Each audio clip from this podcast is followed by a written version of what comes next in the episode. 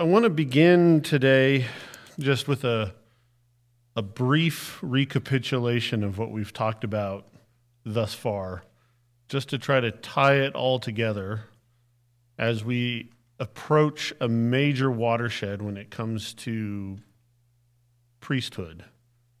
Uh, so, just by way of a short review, uh, we began with Adam, and we saw how he and Eve functioned as priests in the garden. Uh, and what were Adam and Eve commanded to do besides subduing the earth? What were they commanded to do? Yeah, to be to go forth and to be fruitful and multiply. What does that mean then in a in a priestly context? Well, that means if they have more kids, those kids will also be what? Made how? In the image of God. So they so part of their priestly duty is to to fill the world with more image bearers. So they it's not just that God wants them to have kids, he wants them to fill the world with more people who share in his likeness, who are made in his likeness, and share in some of his attributes.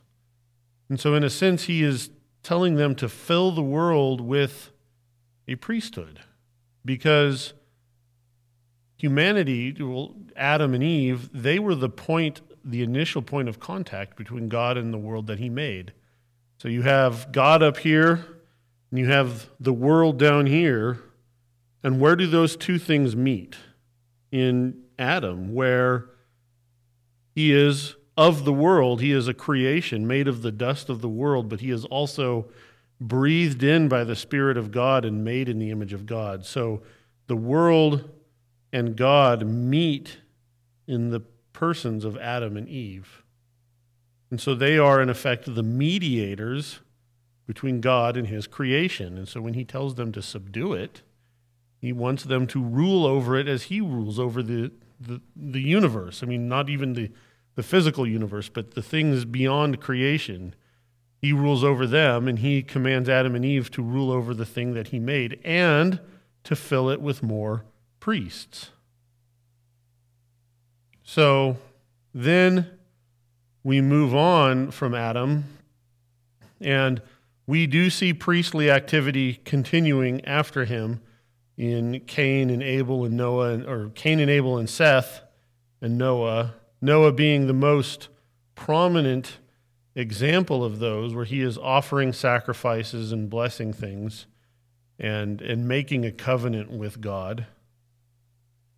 But after that, then God opens a new chapter of significant priestly activity in the world. A significant, when I say priest, you could say a significant chapter in God's mediation between himself and his world. And that is with Abraham. And as it said at the beginning of Hebrews 5, the high priest, the priests are not self appointed. They don't designate themselves to, to be priests, but God calls them. And what did God do with Abraham? He called him out of Ur. And so Abraham goes into the service of God and he performs many priestly duties. He performs sacrifices, he builds altars. There's the incident with Isaac in chapter 22, which is has significant priestly ramifications and so on. But then what are, God, what are God's promises to him? What's the first promise that God makes to Abraham? Yeah, he's going to have descendants. And what does that harken back to? Adam and Eve. So just as God commanded Adam and Eve to fill the world with image bearers, so too is he telling Abraham and Sarah to they're going to have a, a, a nation of a that a nations will be descended from them. In effect, that is to say that more image bearers that God has ordained to do his service. So there is a parallel there between Adam and Abraham. And that parallel is continued to who else? Who else are promised the same things Abraham is promised? No. Isaac and Jacob. They're the patriarchs because God makes those promises to them. And we haven't really talked about it, but Isaac and Jacob also perform priestly tasks, building altars and things of that nature. And they are also promised the same things that Abraham is promised. Yeah. But they're not called the way the others are. So, sure. And then we take another step forward when Abraham encounters whom? Melchizedek. And he is the king of righteousness and the king of peace. I mean, his name, Melchizedek, means king of righteousness. And he is recognized as the king of Jerusalem, of Salem, which in Hebrew means peace. So he is, his name says he is the king of righteousness. His position is that of the king of peace. And in the book of Hebrews, that is recognized explicitly as a foreshadowing of Christ. So, but more, more importantly, Melchizedek is the first one in the Bible who is recognized explicitly, not just by his actions, but explicitly as a priest. And not just any priest, but a priest of Yahweh, or El Elyon, God Most High. And Abraham recognizes his superiority and offers tithes to him. And at, at the same time, Melchizedek blesses Abraham and blesses God, which is to say, he praises God. So he's offering, he's, he is giving God's blessing to Abraham, and he is praising God for what he does. What is that? That is the essential mediation of God to his creation. He is representing God before the people, and he's representing the people before God. That is exactly what a priest is supposed to do. And we see that. I mean, Melchizedek's only there for three verses 18, 19, and 20 in chapter 14 of Genesis. And yet there is so much to be mined out of that. And it is not accidental that right after Abraham receives the blessing from the king of righteousness, that and and who introduces to Abraham the term El Elyon, and right after that, Abraham declares his allegiance to God Most High. And then right after that, I mean, these things are in proximity for a reason. It's just boom, boom, boom. In Genesis 15, 6, where it says that Abraham's faith was reckoned to him as what? Righteousness. And that's on the heels of being blessed by the king of righteousness. So Melchizedek is, is mediating this between God and Abraham, and it's on that basis that the covenant is actually cut between God and Abraham. And then, who did we talk about next? And this is the pivotal guy in a lot of ways. Jethro. Now it, it's it's kind of it's easy to overlook Jethro because he's kind of the meat of what he's talking about is deep in Exodus. It's after the passing of through the Red Sea, and you know that's kind of where I usually stopped reading. And uh, sorry.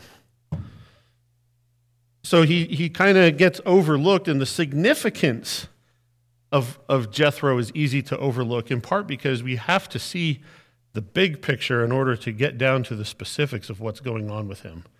So we talked about how he kind of fit into things last week, But now we're going to talk about more about the fruit of what he did this week because he is the pivot in the text in a lot of ways, uh,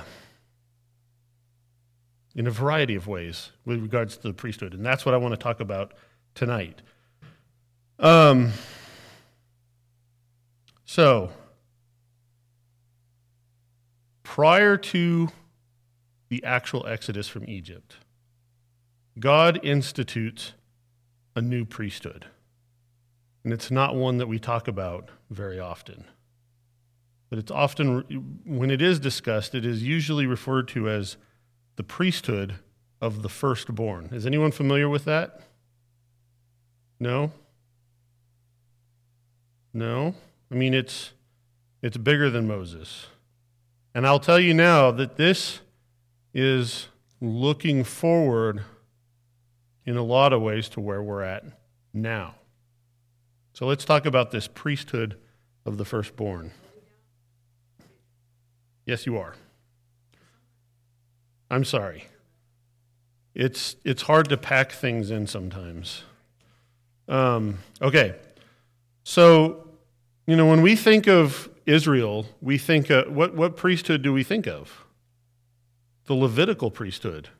But God had something else in mind first.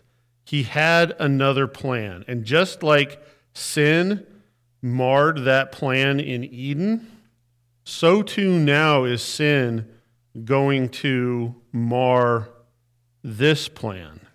And just as Eden will one day be restored through, you know, through the work of Christ, so too now will this priestly order also, in a, in a sense, be restored also in Christ? So let's talk about this priestly order, the order of the firstborn. And so turn with me to uh, Exodus 13. Uh, John, uh, wait, do you have all the extra notes? Uh, John just went out. I don't know if he, if there's any out there or not. Okay, thanks, Hoyt.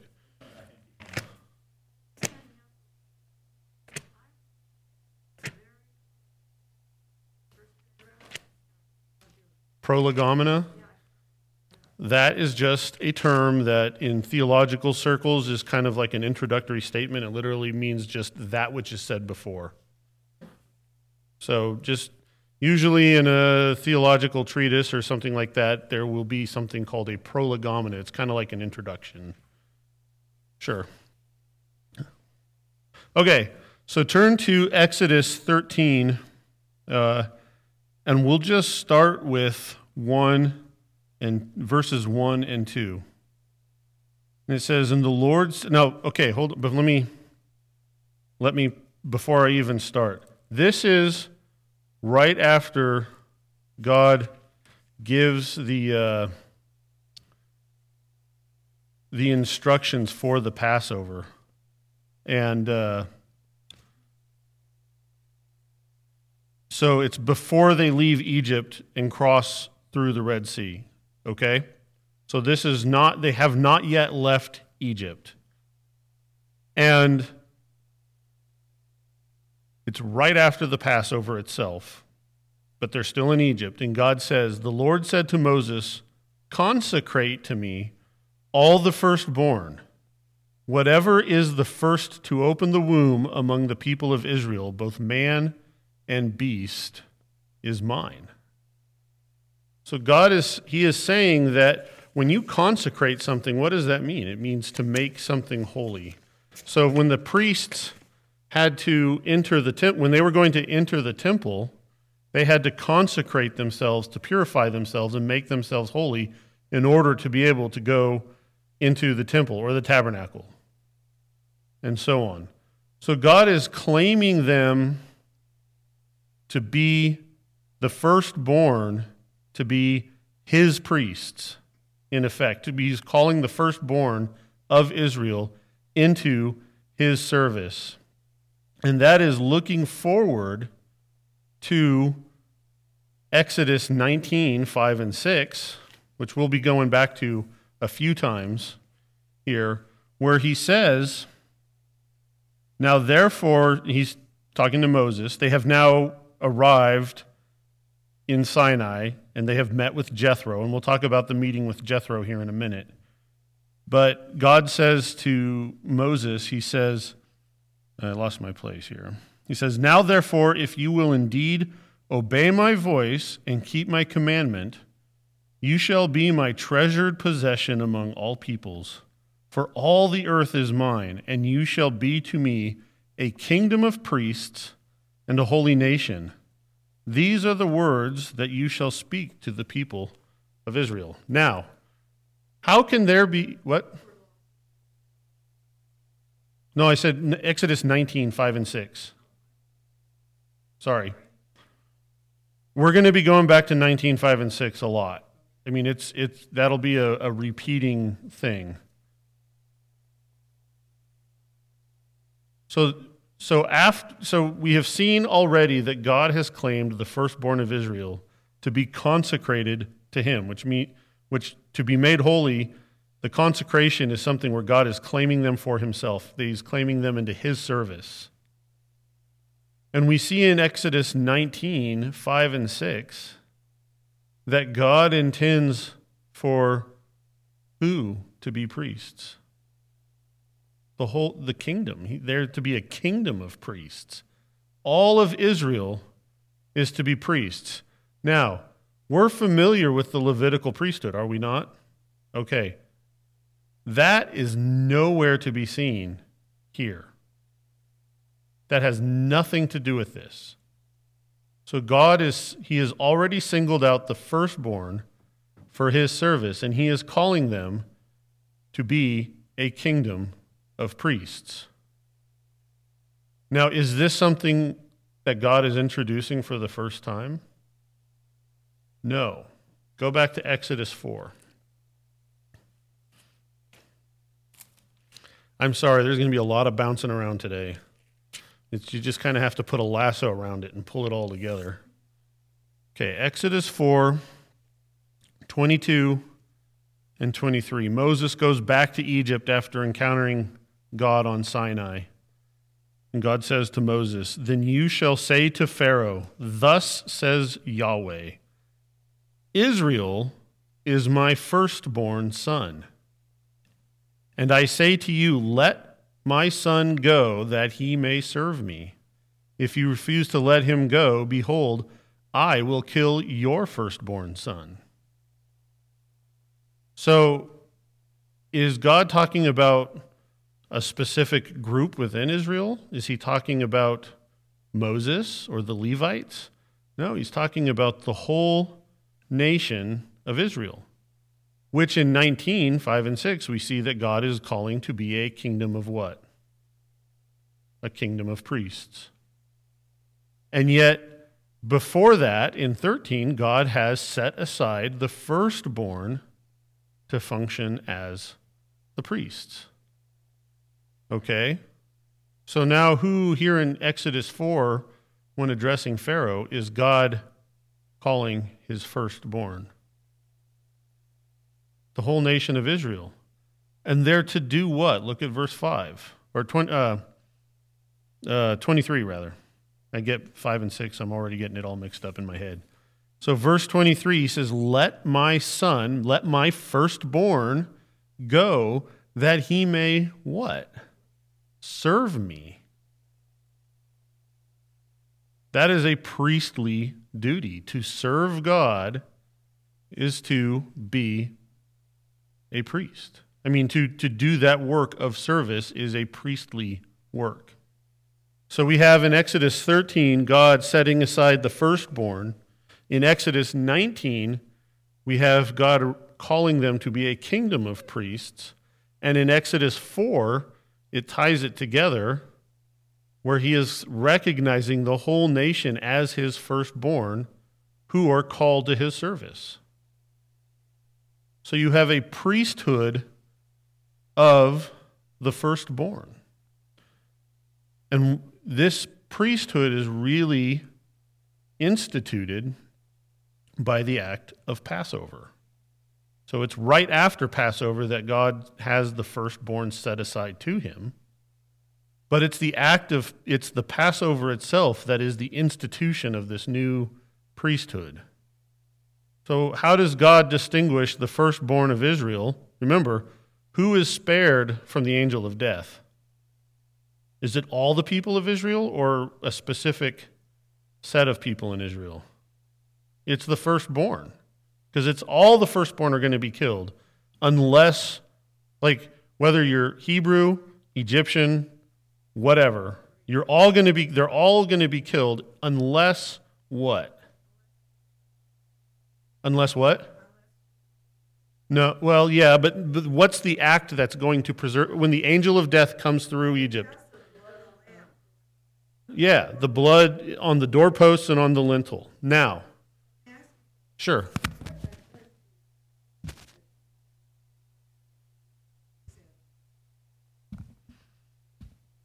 Uh, that is a good question. And it's one of the weirdest passages in the Bible. It is.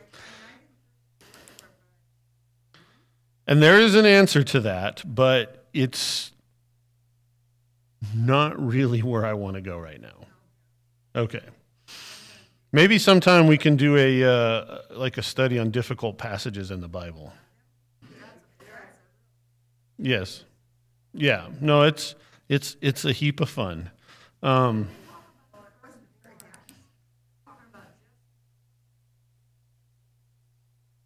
correct. Yeah. Yeah.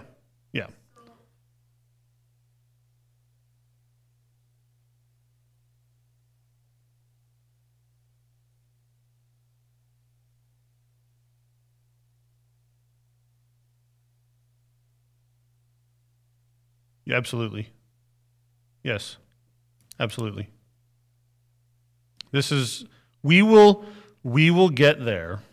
We're not there yet, but when we get to the end of the class, we will get there. So just good. So no, but I, I, I promise we will we will get there. That's just not where we're at yet. Okay. Um, let me let me well let me let me just say this. At the end of this, we're going to talk about what we call the priesthood of the believer. Are you a believer? Then you are in the priesthood. Okay? Doesn't matter. So just but that we're going there. But we're not there yet. But I lost my place. Crumb. Okay, so okay, yeah, yeah, here we go. Here we go. Okay. So, what, what prevented, when the angel of death passes through Egypt, what prevents the firstborn from being killed? The blood. Okay, now, how do we get that blood? By making a sacrifice and then sprinkling the blood on the doorpost and the lintel. Now, is that a priestly activity? You better believe it. When you get to Leviticus, you will see that only the priests are to be making the sacrifices, and only the priests are to be sprinkling the blood on the altar to make atonement. So, those who God has called the heads of the households to sacrifice the lamb and sprinkle the blood on the doorposts and lintels are doing an essentially priestly activity.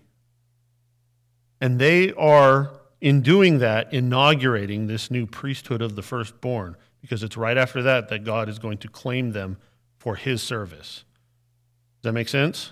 So we have this new priesthood growing. And that brings us then to back to Jethro. So we introduced Jethro last week as a priest who is following in the footsteps of who? Melchizedek.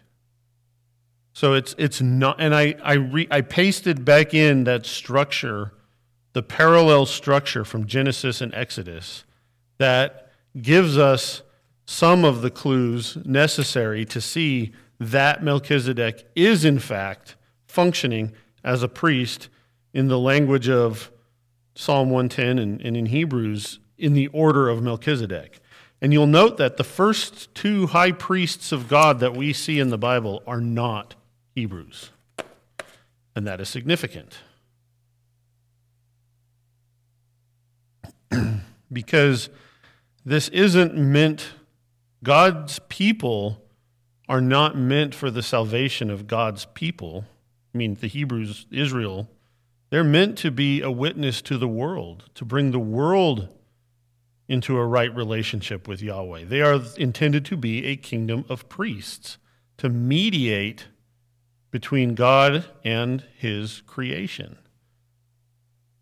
So we often think of them as, you know, his people, like they're the ones that God picked to save. It's not it. It's God picked them to be in his service.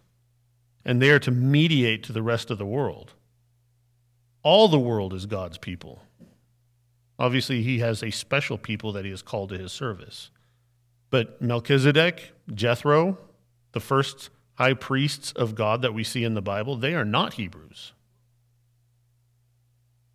Well, he was a Salemite and a Midianite. I mean, Melchizedek was the king of Salem, and which really is a Canaanite.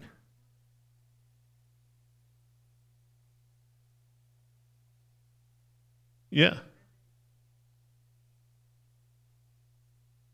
When Melchizedek was there, there was just one, or just two. There was Abraham and Sarah, and that's it. No. I mean, that's what I'm saying. The point is, God's people don't even exist yet. God, when Melchizedek is there, God has just called the first of the three patriarchs.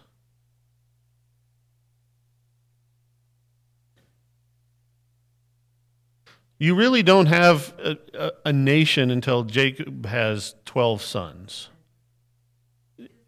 And that's the beginning of the, the nation itself. They go down, and, and who goes down to Egypt? It's Jacob and his family. And it's while it's in Egypt, it's like they are, it's like Egypt is like the womb that they are, that the nation is gestating in. And then the Exodus is the birth that is taking place of the nation.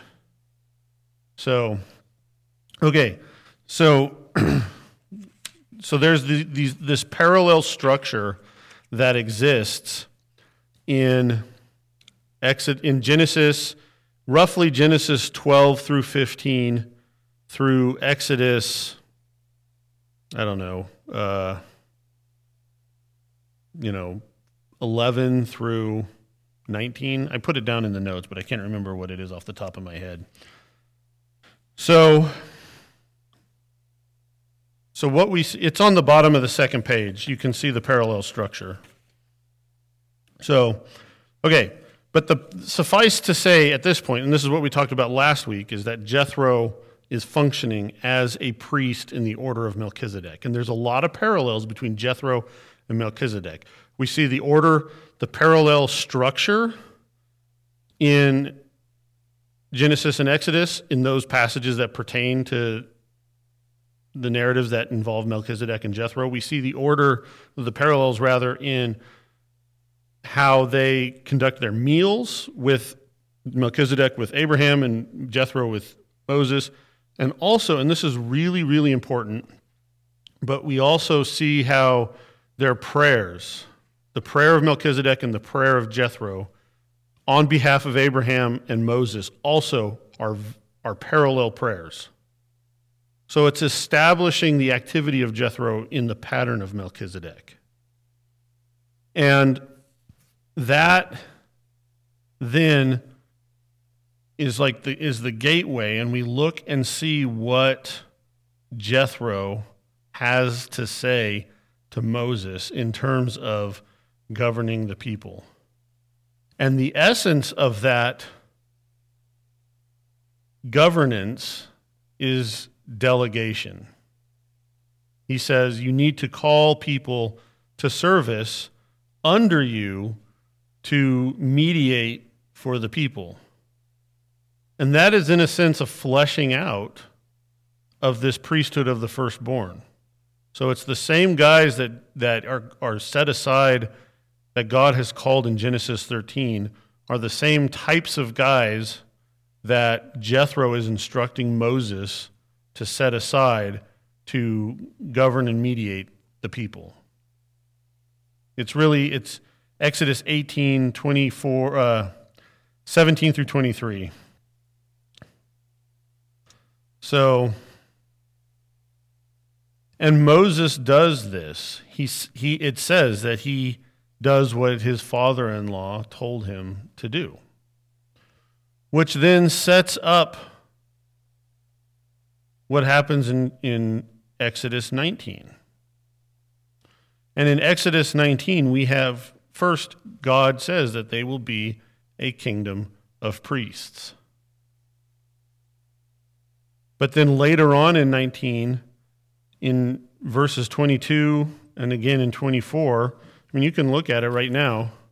It says that he calls the priests to consecrate themselves, and then he has the priests there to maintain order so the people don't follow God, Moses up the mountain when he goes to meet God. Now, I ask you, where did those priests come from? Because they're not Levitical priests. Does this make sense? Where is all this going? Are you asking yourself that? Okay. It's okay, it's confusing, but the point is the point is that there is a priesthood that God has instituted before the Levitical priesthood. It's the priesthood of the firstborn. And the whole chapter of the whole section of 19, chapter 19 is a really really great chapter. And there's a lot of meditation that can be done on that chapter. So I wrote I broke down kind of a short outline just as an aside to this passage about the structure of 19. This is on the middle of the third page. And it says, so I, I note that the theme of this is that, that the whole passage is priestly in nature. And God is holy, and therefore to adhere to his word for service, that we approach him through a mediator, that's a priest, and we adore him in purity and fearful reverence. You know, that, that's the action of a priest, mediating God to his people. So then what we can take from that is if so there you look at you can see I and the three little Roman numerals. If the people of God will obey him, they will be privileged to serve him in a unique way. If the people of God are to obey, they must be convinced these are God's commands. And if the people of God are convinced of the divine approval of their mediator and the divine source of their instructions, they must sanctify themselves before him. So the, the manifestation of God's holiness in this first in this meeting is, the, is a reason for us to sanctify ourselves and to worship, which is what God is calling them to do in this passage. We're going to get there when we talk about 1 Peter chapter 2. So I'm just, this is just an aside because we're going to circle back to this. I know this is a lot. I know it's a lot. But let me get let me get back on track. So just ignore the, that aside if you want, because we'll talk about that more towards the end of the class. We'll come back to this when we talk about 1 Peter 2. So, okay. Here's where this is going. Well, hold on. Let me let me tell you where this goes, and then I'll tell you where we're going. So this isn't in the notes, but what happens to this priesthood?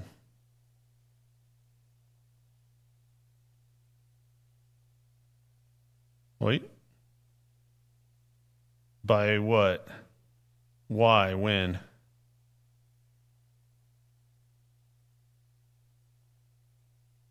Okay. So, this priest, God gives, in the context of this priesthood, God gives Moses the Ten Commandments.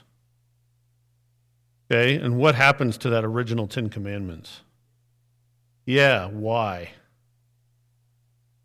Why? Exactly. So after these people had been called to serve, after the whole nation had been called to serve God, that priesthood did what? They served a false God. So God is going to end that priesthood pretty much as soon as it begins.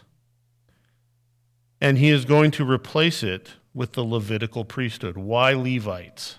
Because when the nation blasphemes and apostate, apostates itself and worships the golden calf, the one tribe that rejected it outright in total are the Levites.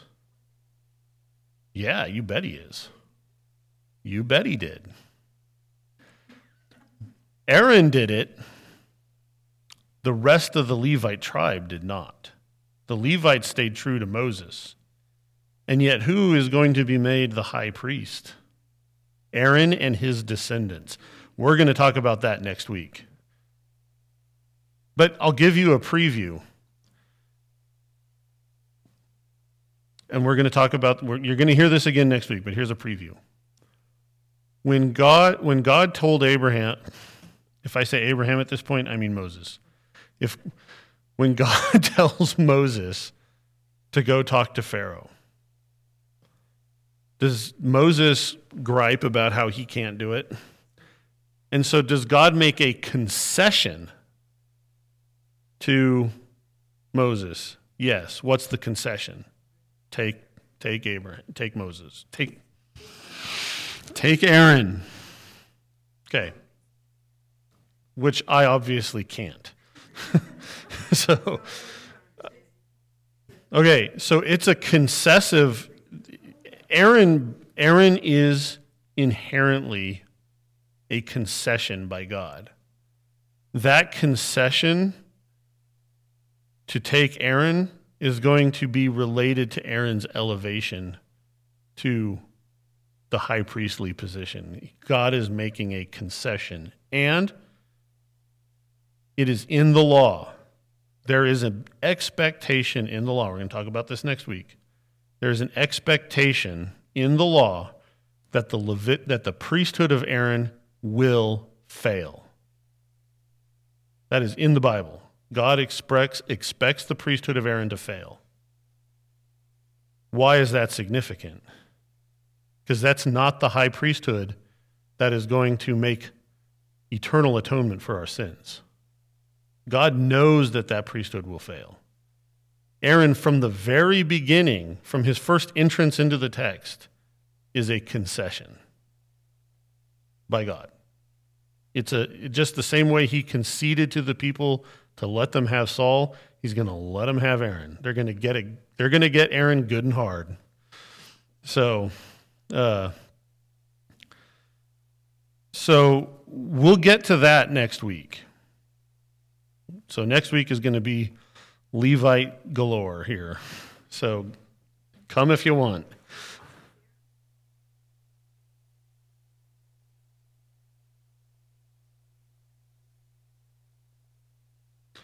That was Eli and Samuel both had sons who were well. Aaron had a bad priest. Yeah, yeah. So they all they're all they're all corrupt. Um, okay. So, so that's what happens. That's not, I didn't put the golden calf in the notes. I meant to, but that's where the priesthood of the firstborn went. But what I really want to talk about is where is it going? What's the point of all of that? Why did God have this? And what's, what's the rule? What God has done in the past is a model and a promise for what he will do in the future. How is the priesthood of the firstborn a model and a promise for what he will do in the future? So let's that's what I want to talk about. Why why what is the significance of this episode? So let's let's look at what Jethro tells Moses in 1820. Now remember Jethro is functioning as a high priest in the same way Melchizedek was. And he's giving Moses advice on how to govern the people. And he says, uh, let me back up to 19. He says, now, now obey my voice, I will give you advice, and God be with you. You shall represent the people before God. Remember, is that a priestly activity? Yes, it is. So he's talking in priestly terms.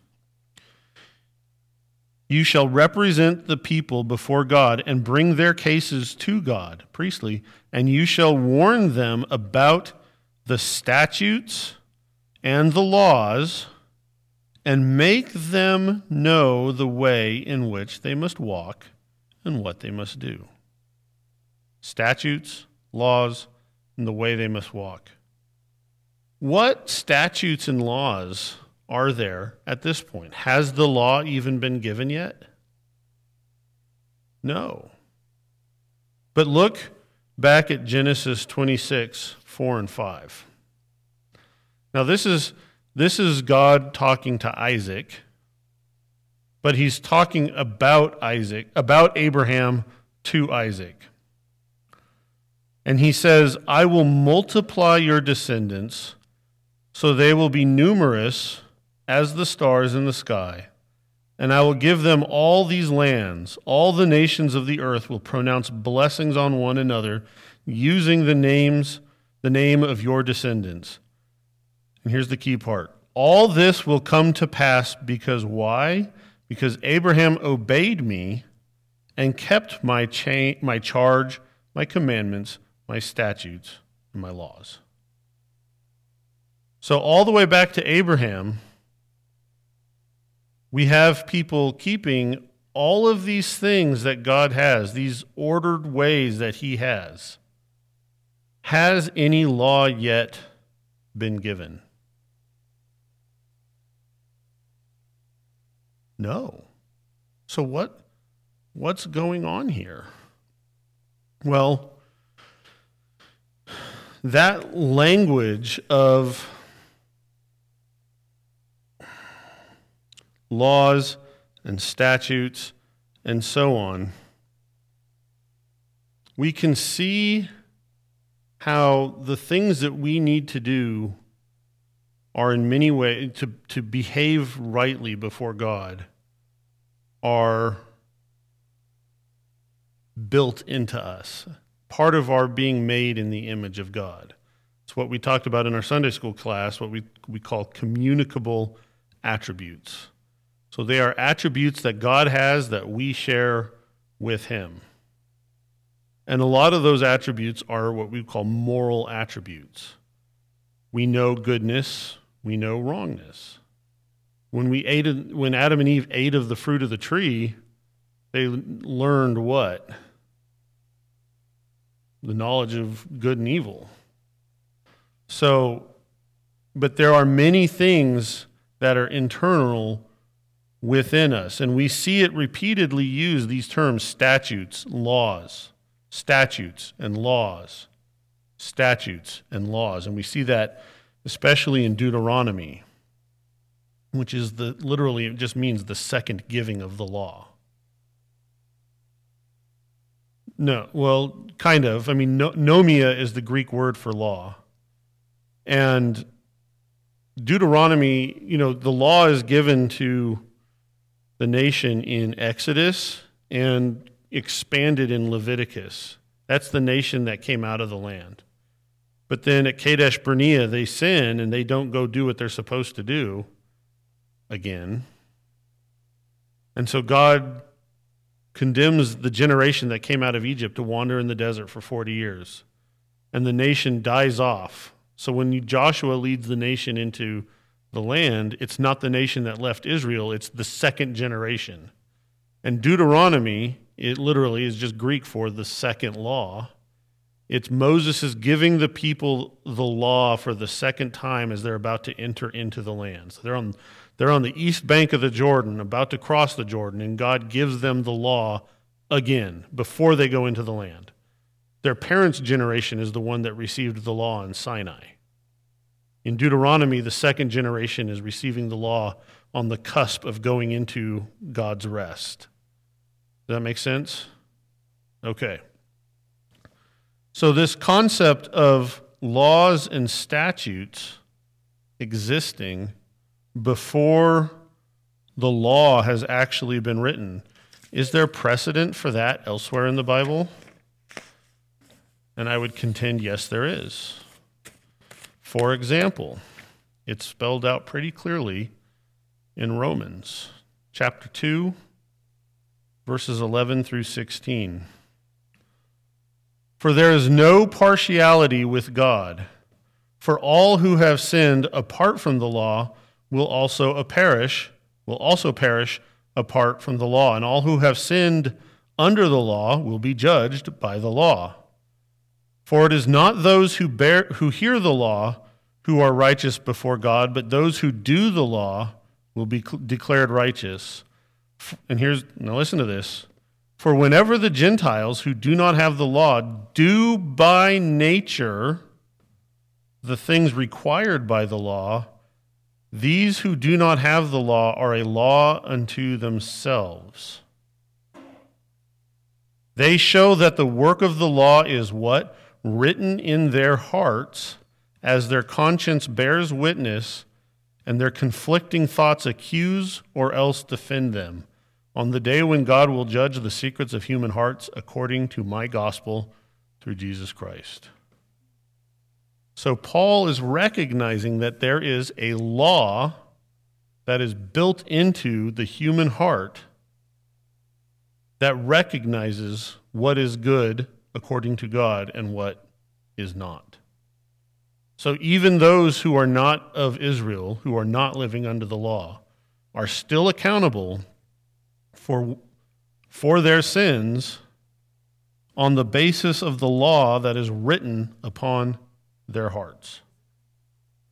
That's exactly what it is. But God has written his ways on the human heart. So when Abraham, when it says that Abraham kept God's statutes and his commandments, he was keeping that which God places on the human heart, which there is a built in law in each of us. We know what's right and what's wrong. You know, we know when we're doing something we shouldn't do. And I'm not saying that that is a substitute for the gospel, but that's part of being made in the image of God. We know what is of God and what is not. Absolutely, it is. I mean, and this is coming off the heels. I mean, this is when when Paul says this at the beginning of of chapter 2, it's coming right after the latter part of chapter 1. I know that's a surprise. Um, but what is he saying that? He, it says that those they saw those things that God had made and worshiped the creation rather than the creator. So they, they saw God's revelation and they sinned by ignoring He who made it. So that law is written on our hearts. We see that in Abraham. There's parallels in Abraham in chapter 13 and chapter 14 in how he conducts himself in the war against the four kings. And in Deuteronomy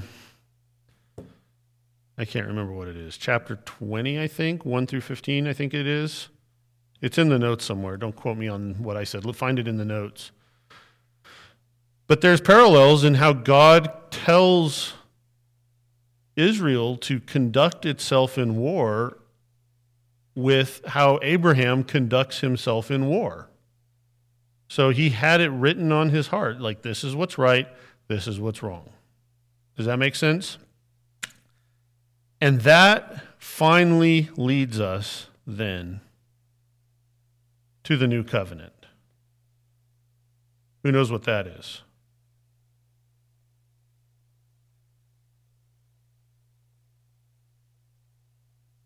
So turn to, or it's in the notes, but Jeremiah 31 33. You're on the last page. I'm sorry, guys. I'm throwing a lot out there. okay, so let me read. So this is in in uh, at the end of towards the end of Jeremiah.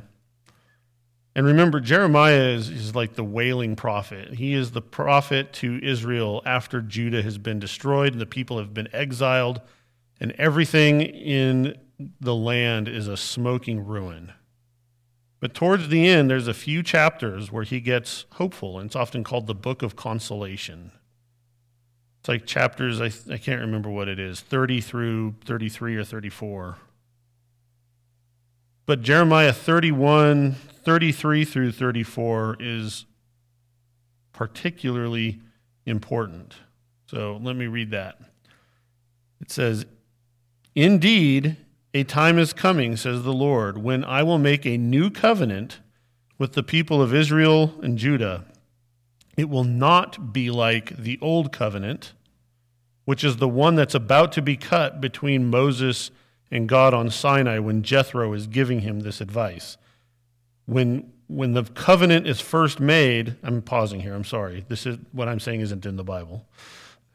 Um, so that was supposed to be a joke. Um, what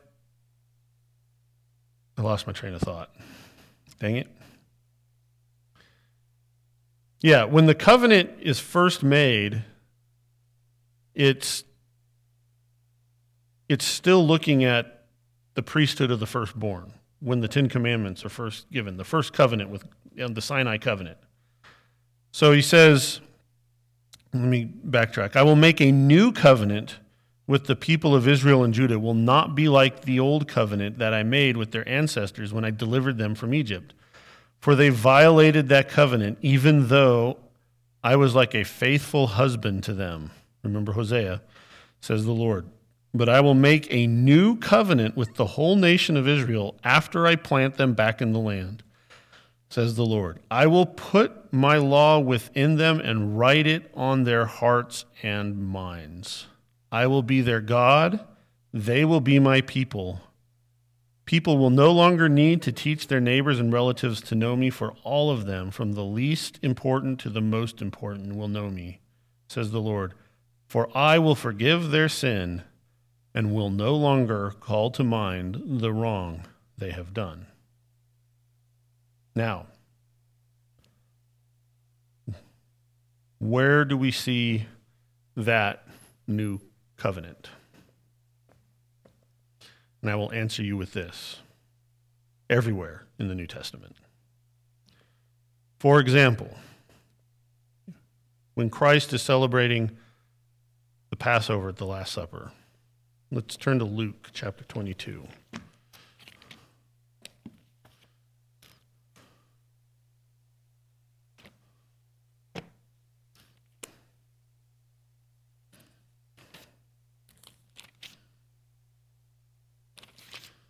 So, chapter 22, verse 20. I'll just backtrack a little bit. And then he took the bread, and when he had given thanks, he broke it and gave it to them, saying, This is my body, which is given for you. Do this in remembrance of me. And likewise the cup after they had eaten, saying, This cup that is poured out for you is the new covenant in my blood. So, what Christ is doing and about to do is ratifying the new covenant that God has promised that he will give to the people. What are the things the what are the blessings that are going to come from this? Yeah. Let's look at Ezekiel 36.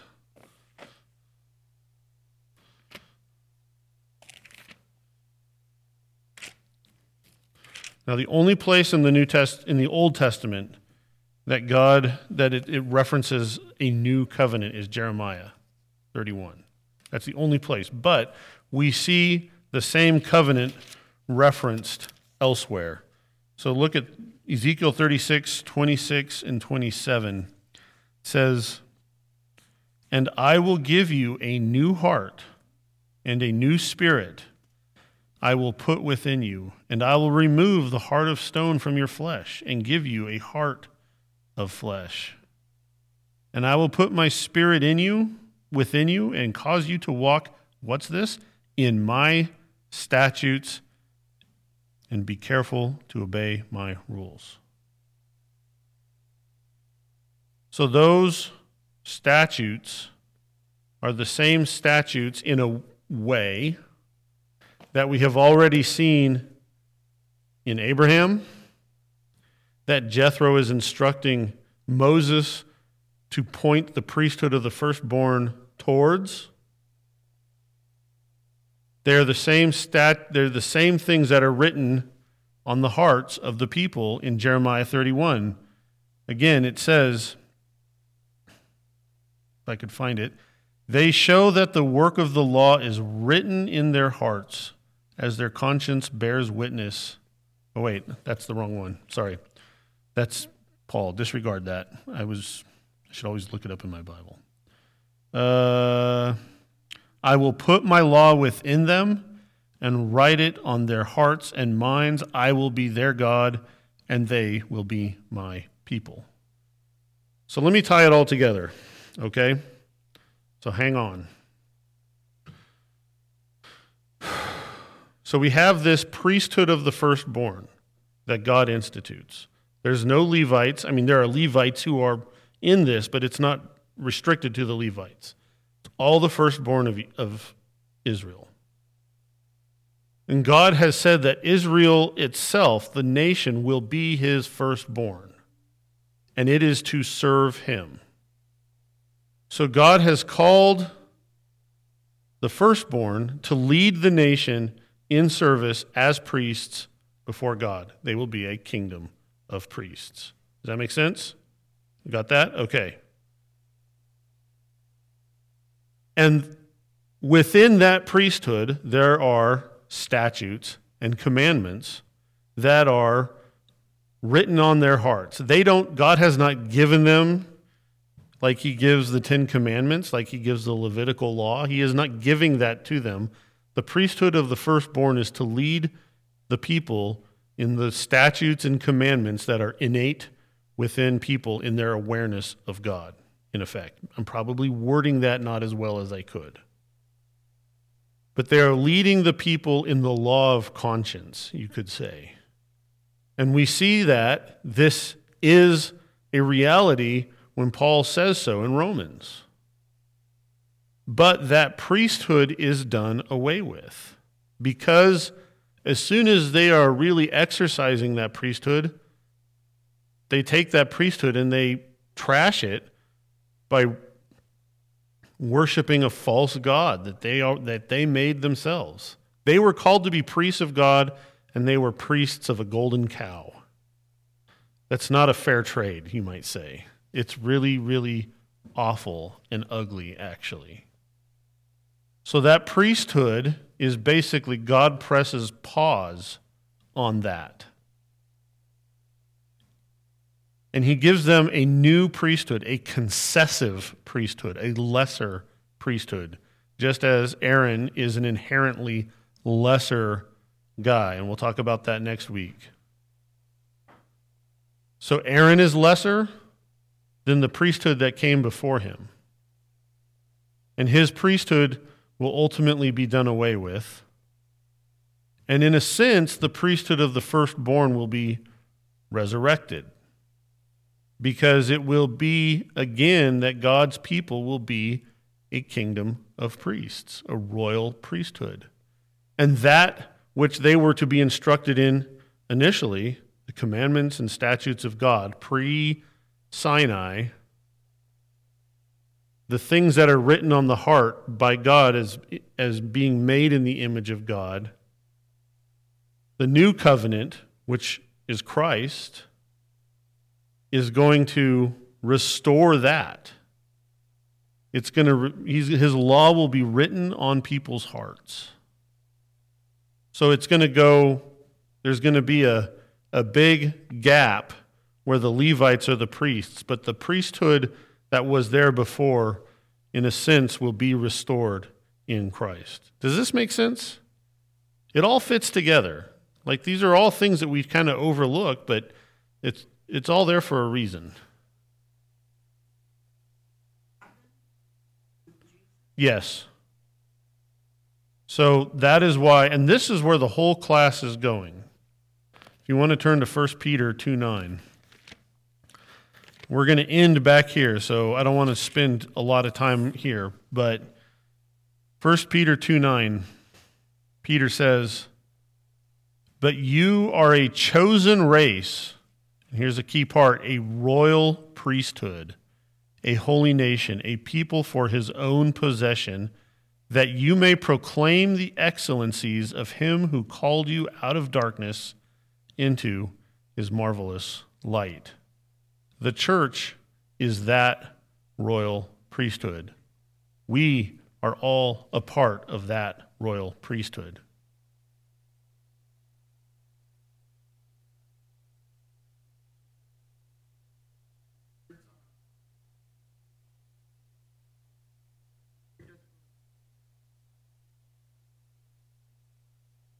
Yes. That Christ is bringing the he brings he he inaugurates the new covenant. The covenant that's listed that's discussed in Jeremiah, that's referenced in Ezekiel.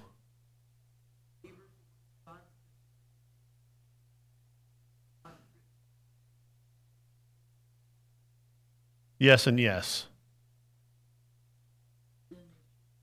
No, it, so there is a part of us that, as being made in the image of God, where we are innately aware of what is right and what is wrong.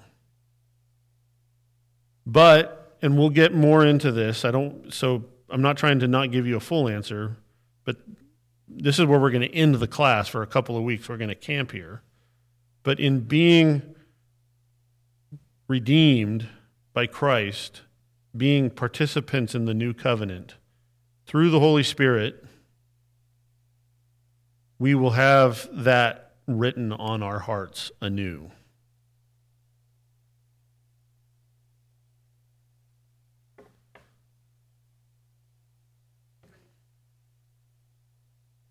Yes and yes.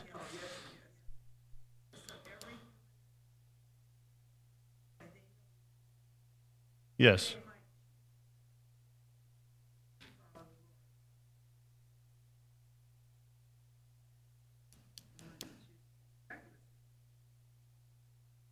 In effect, yes. Partially. No, I know. What I'm saying is it's it's very circular, but so and how do we how do we how do we see this circling back to the priesthood of Melchizedek and Jethro? And I'll close with this. Where?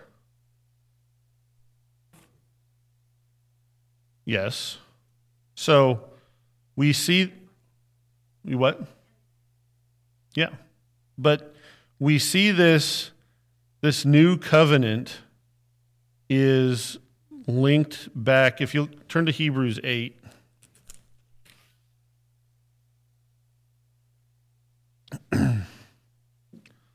So let me give you a quick outline of Hebrews 8 or Hebrews 7 and 8 or 5 6 7 and 8.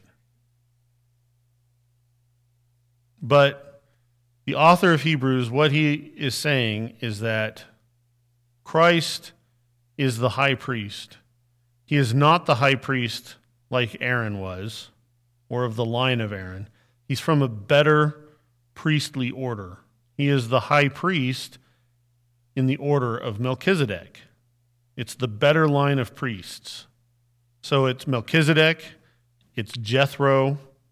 Here's a spoiler alert it's the same priestly order that David, Hezekiah, Josiah are all a part of. We're going to talk about that too. We're not there yet. So that priesthood is the priesthood that Christ is the high priesthood of. We're all a part of that priesthood now, under the great high priest who is Christ. But then that's in chapter 5, 6, and 7. Then chapter 8 says that Jesus is the high priest, but of a better covenant. Just like Aaron's line is an inferior priestly line, so too is the covenant on Sinai an inferior covenant. What is the better covenant? So look at Hebrews 8 8. For he finds fault with them when he says, Behold, the days are coming, declares the Lord. And basically, he goes on and quotes the new covenant passage from Jeremiah 31 in Hebrews. So that covenant where the law is written on the hearts in Hebrews is connected back to Melchizedek and, and Jethro and the priesthood of the firstborn, where the law is written on their hearts. And it is of that law that Christ is the high priest over. He mediates that. Does that make sense? It's a lot of moving parts in there. So, but what you know, where do we go with this? No. No, I'm kidding. Go ahead. Go ahead.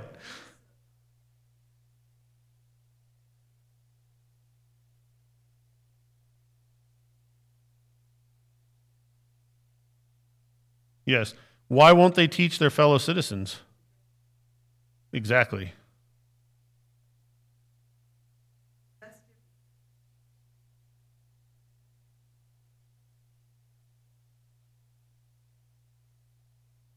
Mm, I don't think this is talking about evangelism.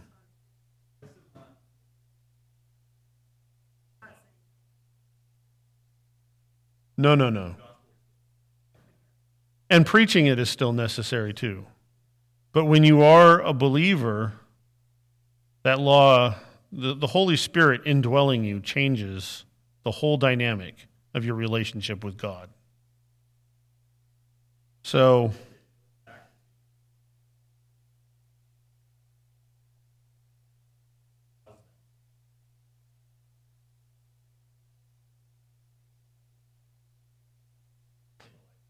Yeah.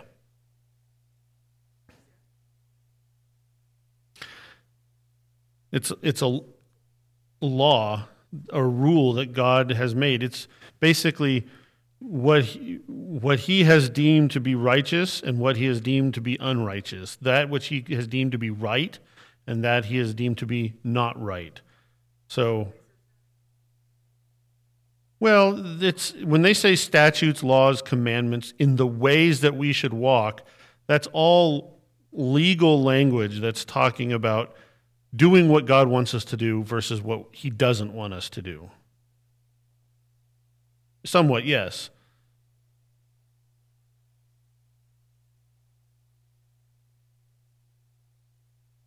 Uh huh. Yes. So, so this priesthood of the firstborn begins and it quickly gets put on, on pause because of the apostasy with the golden calf. But just as God, in that priesthood of the firstborn, God called them to be a kingdom of priests, now in Christ, those who are in Christ, we too are to be a royal priesthood, a holy nation for his possession. So he is bringing that back with the church. And the Holy Spirit has written those things, those things that governed that old priesthood, the first of the firstborn. The Holy Spirit is putting those on the heart of the people now. It's a long way around all of that. Does that make sense? And, and Jethro is a pivotal, pivotal figure in all of this because he is, he is the one who connects to Melchizedek and he is also the mediator of that to Moses. So he really is a, a critically important figure in the Bible, but he gets overlooked a lot. Maybe one of the most overlooked important guys, or most important overlooked guys, I should say. So.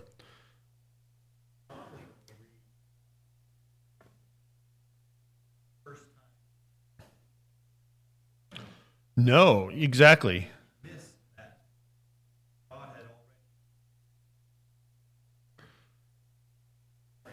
Right. And so and let me let me pull that full circle and I'll end on this. So he this it, it wasn't new when Peter talked about it. And it wasn't new in Exodus. What was the first priesthood of the firstborn? Well, it was the firstborn, it was Adam. So this is all working towards a restoration of Eden. So all of this is going back to the garden, which was what? Where man was in the presence of God. And we're going to get there again. And I'll end on that. So thank you guys for your patience. I know it was a lot tonight. So let me close in prayer. Lord, thank you for your word that is a, a vast and deep and never ending pool of wisdom and insight into you. I thank you that we can see you and know you better in every page and in all the words that are therein. So we thank you for this time to study and to meditate on what you have ordained. I pray that you will help us to recognize that which is written on our hearts that Christ is Lord and that we are to serve him. In your name we pray. Amen. Thank you, guys.